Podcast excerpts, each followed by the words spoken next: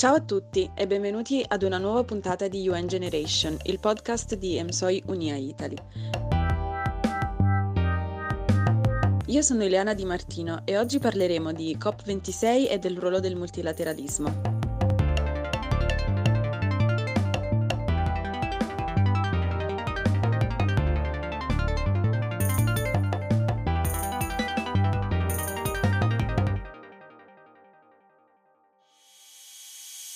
La COP1, la prima conferenza delle parti che riunisce i paesi che hanno ratificato la Convenzione quadro delle Nazioni Unite sui cambiamenti climatici, si tenne a Berlino nel 1995, guidata da Angela Merkel, al tempo ministra dell'Ambiente della Germania. Da allora le conferenze si tengono annualmente per discutere progressi e impegni nella lotta al cambiamento climatico.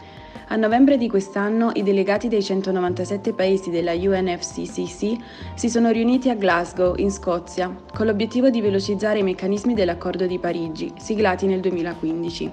I negoziati della COP26 hanno portato all'adozione del Glasgow Climate Pact, ritenuto da alcuni osservatori un accordo deludente e da altri il migliore compromesso raggiungibile. L'obiettivo principale mirava a tenere viva la possibilità di contenere l'aumento della temperatura globale al di sotto dei 1,5 gradi rispetto ai livelli di metà Ottocento. In questa puntata analizzeremo i risultati e traguardi raggiunti durante la COP26 insieme ad Alexander Virgili, consigliere e vice direttore esecutivo, e Gregorio Staianò, componente esecutivo del Centro Studi Internazionali un think tank indipendente istituito a Napoli nel 1992 e composto principalmente da giovani analisti, dottorandi, professionisti e ricercatori nel campo delle relazioni internazionali, della geopolitica e delle scienze sociali. Il centro, la cui membership è composta per l'80% da giovani under 30, promuove ricerche ed analisi su temi politici, economici e sociali, fornendo strumenti ed analisi ad istituzioni, aziende, policy makers e cittadini. Grazie Alexander e Gregorio per aver accettato il nostro invito, siamo felici di avervi con noi. Grazie a voi per l'invito e grazie a MSOI anche per questa bellissima rubrica al quale ci fate l'onore di partecipare. Buongiorno, grazie a voi per l'invito, è un piacere essere qui. Bene, Uh, si è parlato tanto del fatto che per la prima volta in una conclusione della, della, COP era stato introdotto un riferimento esplicito alla riduzione del consumo del carbone. Tuttavia, nella sessione finale, l'India ha ottenuto l'inserimento di un emendamento che ammorbidisce il testo, smorzando l'efficacia dell'impegno preso. Non si è parlato più infatti di un phase out, quindi di un'eliminazione graduale, piuttosto di un phase down, una riduzione graduale dell'impiego del carbone. A tal proposito anche gli obiettivi di raggiungimento della neutralità carbonica sono stati inseriti, seppur con tempistiche diverse. Per l'Unione Europea, gli Stati Uniti e un altro gruppo eh, tale scadenza è il 2050, mentre per la Cina e India questa viene posposta rispettivamente al 2060 e al 2070. Volendo quindi fare un bilancio degli accordi di Glasgow, quanto bisogna ritenersi soddisfatti dei risultati raggiunti oppure era possibile in effetti fare di più? Beh, eh, sicuramente era possibile fare di più. Uh, c'è anche da dire che le aspettative rispetto alla COP26 erano molto alte, anche perché è stata la prima COP dopo la pandemia e quindi in qualche modo ci si aspettava anche delle azioni eh, più incisive per quanto riguarda eh, l'aspetto ambientale e climatico. Tuttavia è anche importante ecco, sottolineare come eh, diversi punti siano stati affrontati e anche ecco, raggiunti. Eh, ecco, hai evidenziato già nella domanda il fatto che eh, c'è stata e c'è ancora ovviamente una divergenza di posizioni tra vari paesi, però è anche importante sottolineare come tra le novità più eclatanti, potremmo dire, di questa COP26 eh, vi, sia, vi, sia, stato ecco, il patto di collaborazione fra Stati Uniti e Cina sulla lotta al cambiamento climatico. Due superpotenze rivali, questo lo sappiamo soprattutto in questi ultimi anni, la rivalità si è accentuata su numerose questioni, tuttavia hanno accettato di lavorare insieme sui dossier che riguardano il clima, le energie rinnovabili e la tutela degli ecosistemi, quindi comunque anche questo è sicuramente un successo, anche perché ovviamente sono i due paesi eh, più inquinanti a livello globale. Eh, poi ecco, tra le altre novità rilevanti vi è sicuramente il fatto che adesso si sia eh, raggiunto anche l'accordo di inserire come obiettivo quello di mantenere il riscaldamento globale sotto l'1,5 gradi dai livelli preindustriali. Ecco, ehm, ricorderemo che nell'accordo di Parigi del 2015 l'obiettivo principale erano 2 gradi e il grado e mezzo invece era il piano, diciamo, ottimale. Eh, invece con la COP26 di Glasgow, appunto, l'obiettivo del grado e mezzo diventa l'obiettivo principale e i due gradi, diciamo un piano B potremmo dire. Eh, poi inoltre il documento finale che è stato approvato dagli stati eh, fissa anche l'obiettivo minimo di decarbonizzazione per tutti gli stati firmatari, un taglio del 45% delle emissioni eh, di anidride carbonica al 2030 e zero emissioni intorno alla metà del secolo. Poi ovviamente eh, ecco, ci sono anche altre questioni eh, che sono più inviti, potremmo dire, quindi meno vincolanti, eh, in, come ad esempio quello sul cercare di accelerare l'installazione di fonti energetiche rinnovabili e anche eh, sulla riduzione dell'installazione di centrali a carbone e, ovviamente anche dei sussidi alle, fonti, alle fonti, fossili. Eh, poi ci sono anche accordi dire, che non riguardano eh, tutti i paesi che vi hanno partecipato, ma alcuni di essi, eh, come ad esempio fra 134 paesi, tra cui ecco, ci sono anche Brasile, Russia e Cina, eh, hanno ecco, eh, trovato un accordo per fermare la deforestazione al 2030. Eh, con uno stanziamento di circa 20 miliardi di dollari, quindi comunque un investimento sicuramente importante. Uh, poi ecco c'è anche eh, il punto riguardo la riduzione del 30% delle emissioni di metano al 2030, però ecco qui vediamo come ad esempio tra i grandi assenti figurino Cina, India e Russia. Insomma, non l'ho detto all'inizio, ma è ovvio che eh, alcuni stati sono più propensi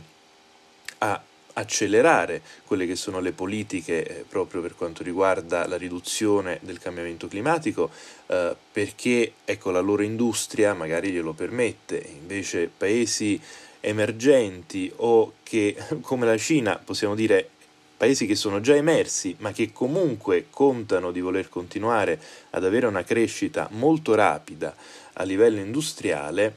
Ovviamente eh, questo rallenterebbe di molto quella che è la loro crescita, perché non hanno già un'industria pronta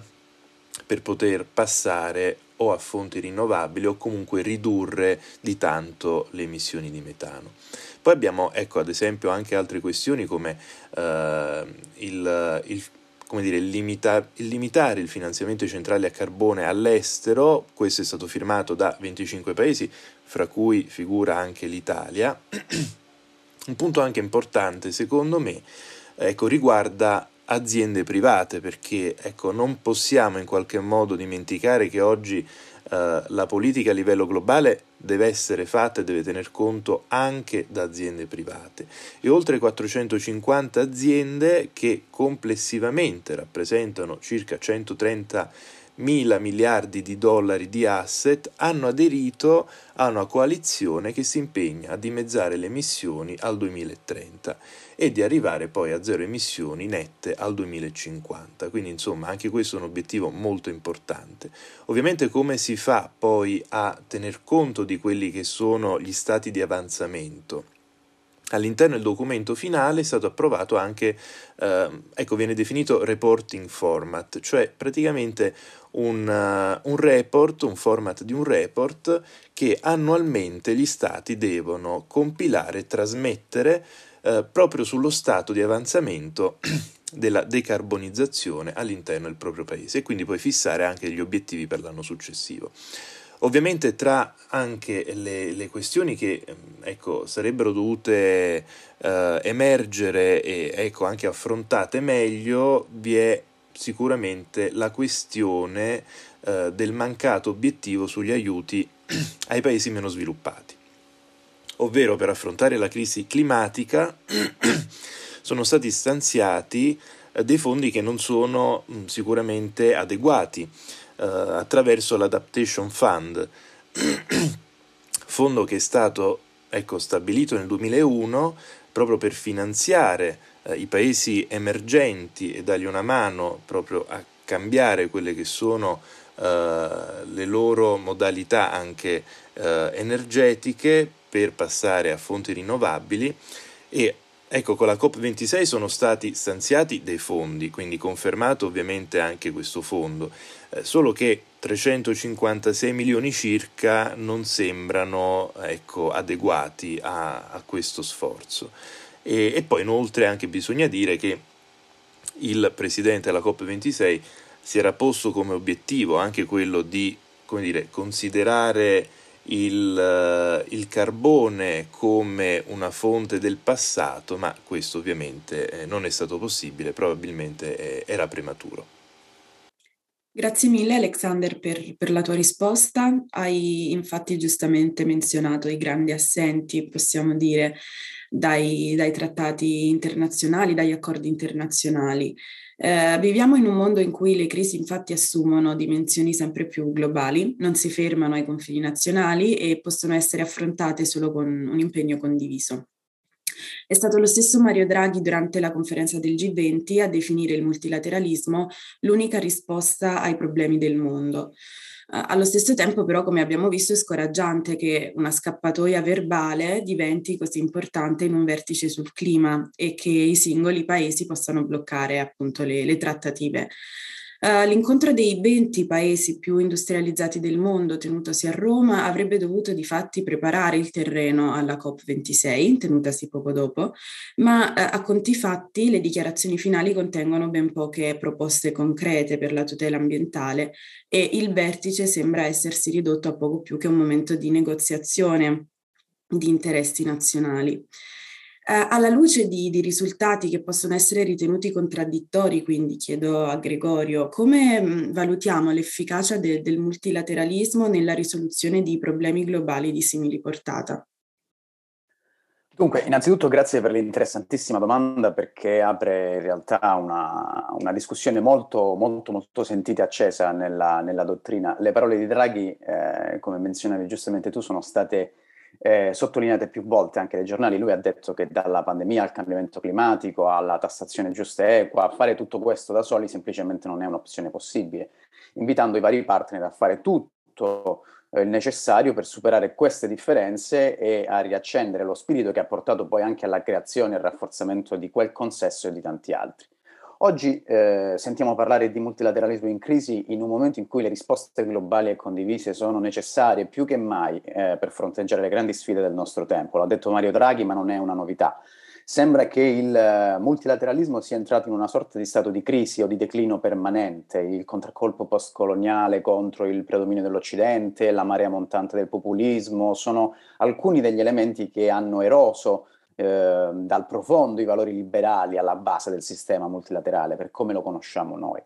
Mentre in precedenza le maggiori eh, potenze erano, almeno a parole rispetto all'agenda multilaterale, alcuni leader, come il presidente degli Stati Uniti Donald Trump, lo hanno apertamente invece sconfessato e contestato. Lo abbiamo visto eh, la, insomma, nella, nell'amministrazione americana precedente. Per esempio,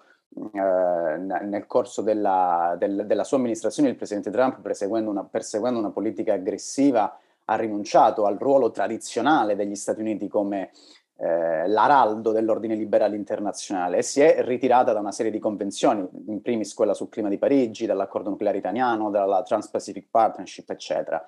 Dall'altro lato, la Cina, con l'obiettivo di piegare il sistema multilaterale a suo favore, sta creando strutture di governance parallele come l'Organizzazione per la cooperazione di Shanghai o la China Development Bank, L'Unione Europea, campione tradizionale del multilateralismo, invece è divisa internamente e sta perdendo influenza sulla scena internazionale. Il G8 si è ridotto al G7, si profila una guerra commerciale tra Stati Uniti e Cina e via dicendo. Allo stesso tempo l'Organizzazione delle Nazioni Unite e le sue numerose agenzie stanno un po' perdendo il loro lustro, il loro smalto, criticate per la loro mancanza di efficienza, per la sclerosi istituzionale che le contraddistingue purtroppo e da lotte ideologiche e politiche interne dei membri del, de, dell'organizzazione. Eh, per esempio il, l'Organizzazione Mondiale del Commercio dal canto suo non è riuscita a concludere gli accordi, i negoziati del round di Doha iniziati nel 2001, anno in cui la Cina stessa è entrata nell'organizzazione, mentre bilateralismo e protezionismo stanno risorgendo un po' in tutto il mondo e il sistema di risoluzione delle controversie è un po' in stallo. Quindi questa complessa architettura del controllo eh, internazionale dalla, dalla, dalle questioni legate alla sicurezza è emerso dalla fine della guerra fredda e anche minacciata da una serie di ehm, da una serie di eh, antipatie, da una serie di eh, misure, di barriere che stanno smantellando un po' uh, lo scheletro che ha contraddistinto gli ultimi trent'anni della politica internazionale. E questi sforzi multilaterali per affrontare, per esempio, alcuni eh, alcune sfide epocali come il cambiamento climatico hanno oh, fatto progressi simbolici molto spesso. Eh, un altro aspetto molto importante è la governance di Internet che sta perdendo la sua aspirazione iniziale eh, di una società della conoscenza senza confini perché come veniva menzionato prima poche aziende private stanno accumulando dati in maniera esponenziale e alcuni stati eh, autoritari ne stanno abusando come strumento di sorveglianza e di repressione. Questo cambiamento nel panorama internazionale in realtà riflette e rafforza una trasformazione molto profonda. Ehm, come per esempio l'ascesa in ordine, lo menzionavo prima, parallelo, no? cina-centrico, con le proprie norme e i propri valori, per quanto imperfe- imperfetto l'ordine internazionale emerso dal secondo dopoguerra è stato plasmato principalmente dalle democrazie liberali, che erano impegnate in linea di principio per i diritti umani universali, lo Stato di diritto, il libero mercato, l'intervento limitato dello Stato nella vita politica e sociale dei cittadini. Le istituzioni multilaterali, il diritto internazionale sono stati progettati per promuovere questi valori queste norme e la tecnologia, e qui eh, torna il suo ruolo cruciale, è stata spesso utilizzata per sostenerli come booster. Eppure, per esempio, oggi vediamo il contrario, perché il Presidente sì cerca di, gira- di, di, di di, come dire, di ehm, capovolgere questa situazione sostituendo questi valori con il primato dello Stato. Le istituzioni, le leggi, la tecnologia in questo nuovo ordine eh, rafforzano il controllo statale limitano la libertà individuale, limitano i mercati aperti. È un mondo in cui eh, lo Stato controlla il flusso di informazioni e capitali sia all'interno dei propri confini che attraverso i confini internazionali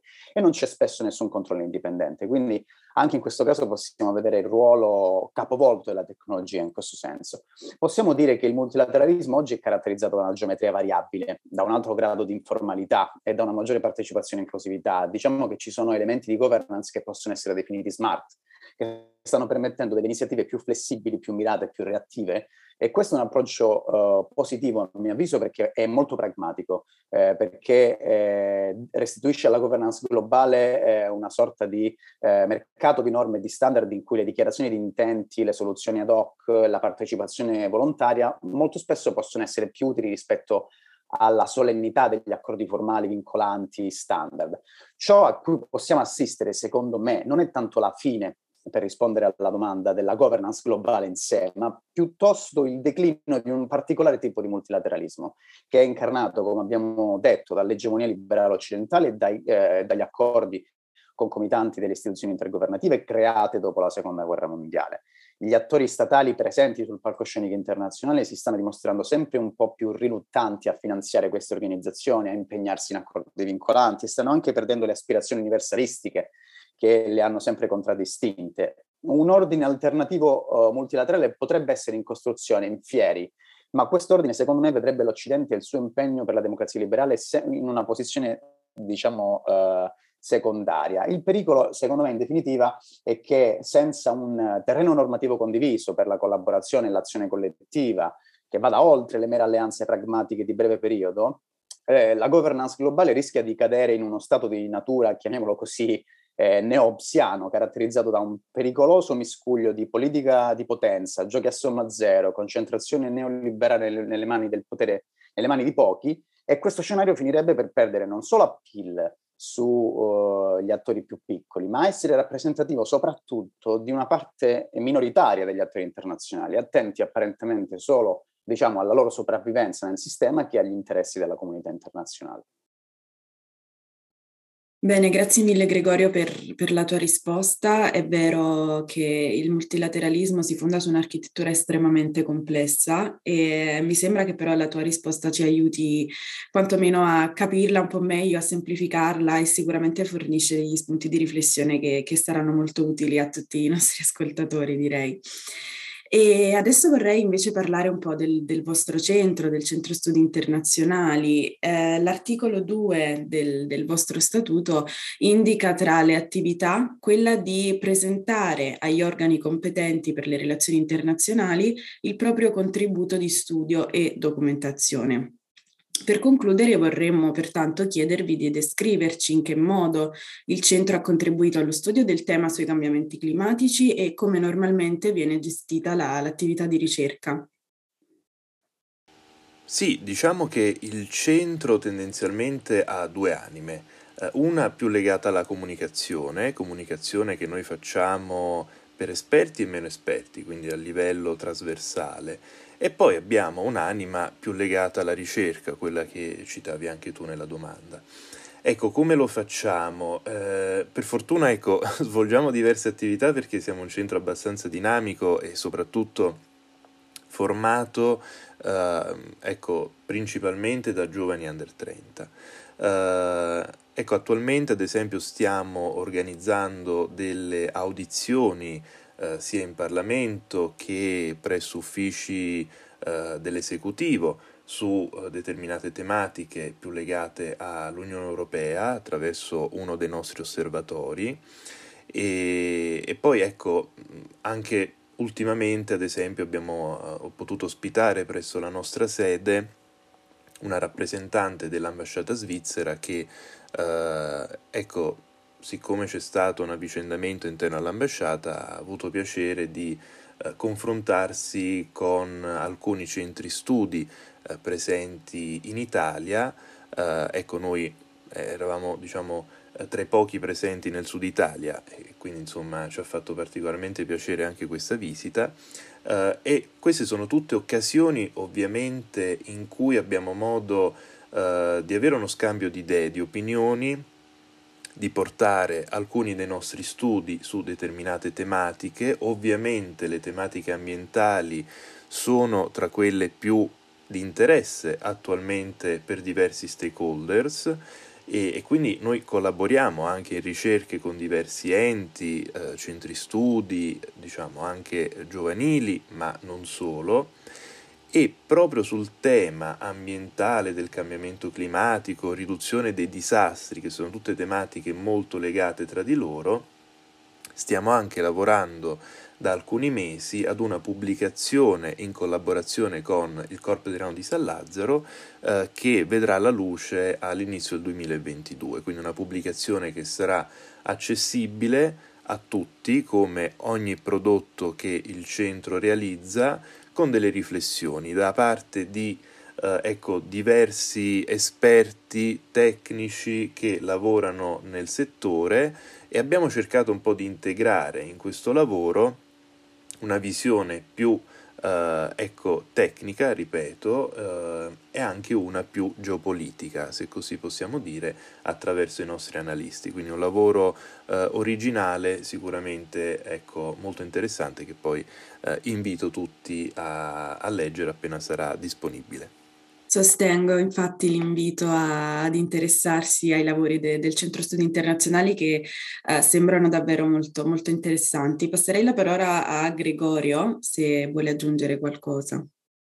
Sì, grazie. Eh, Alex ha detto la, quasi, quasi, tutto. Ci tengo solo ad aggiungere un paio di, di elementi. Noi, come giustamente veniva sottolineato, abbiamo un po' questa doppia anima, cioè eh, lavoriamo da, un, da, una parte dal punto di vista comunicativo e da una parte eh, dal punto di vista classico dei, dei centri studi, quindi eh, lavoro di analisi di ricerca, di reportistica e quant'altro. Aggiungo solo uh, una, una, insomma, una, piccola postilla sul fronte comunicazione, essendo stato eh, responsabile comunicazione del centro per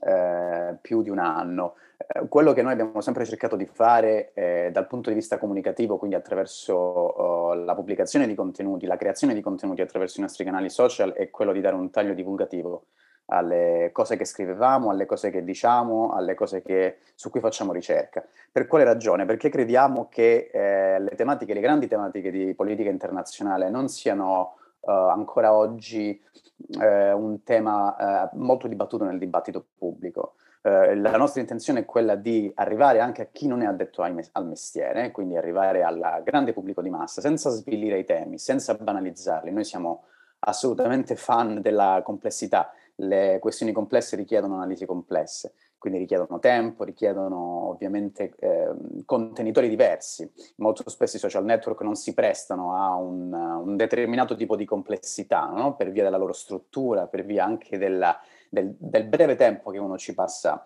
eh, su un post. Però noi crediamo che dal punto di vista comunicativo si, dare, si possano dare degli spunti interessanti a chi ci segue e a chi è anche molto giovane, lo vediamo dai nostri insights, siamo seguitissimi anche da una, una vasta fetta di pubblico giovanissima, questo non può farci che piacere, che si interessa noi vogliamo stimolare attraverso il nostro lavoro sui social network e sulle piattaforme di condivisione una riflessione che poi deve eh, esprimersi attraverso lo studio, eh, attraverso eh, l'analisi più approfondita, attraverso una serie di strumenti che vanno al di fuori del mondo online, molto spesso e che sono quelli del mondo offline, come libri, manuali, le ricerche, eccetera, eccetera. Però il taglio divulgativo che noi abbiamo sempre utilizzato nei nostri lavori, io credo ci abbia premiato, eh, perché riceviamo numerosissimi feedback ogni giorno, eh, e, e, noi facciamo, cerchiamo di fare il possibile per appunto portare questi temi nel grande pubblico e non, le, non legarli solo al mondo accademico o al mondo del, di, chi compie questo, di chi fa questo mestiere.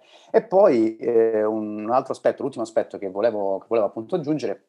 ne menzionava qualcuno prima, Alex, noi abbiamo avuto l'opportunità in questi mesi di, oltre a crescere tantissimo, di collaborare con una serie di realtà molto interessanti. Eh, Alex ne citava qualcuno dalle eh, dalle audizioni a lavori di reportistica.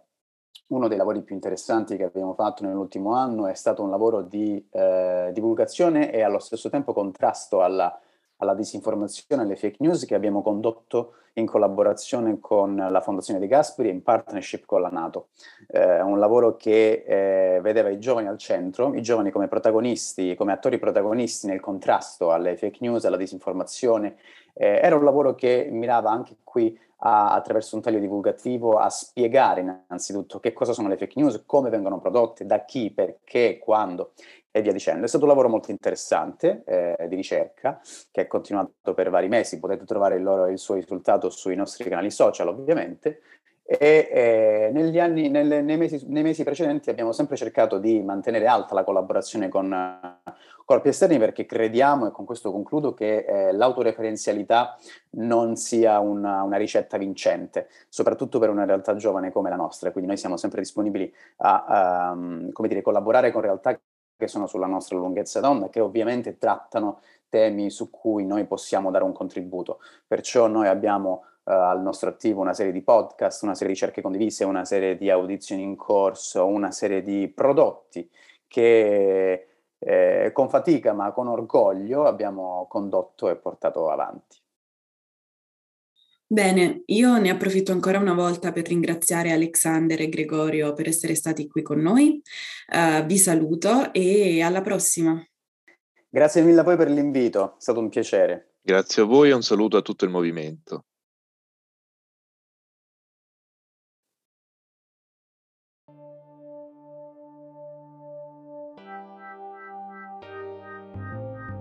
Avete ascoltato UN Generation, il podcast di Ensoyu Nia Italy. Vi invitiamo a seguirci sulle nostre pagine social di Instagram, Facebook e Twitter per rimanere aggiornati sulle nostre attività.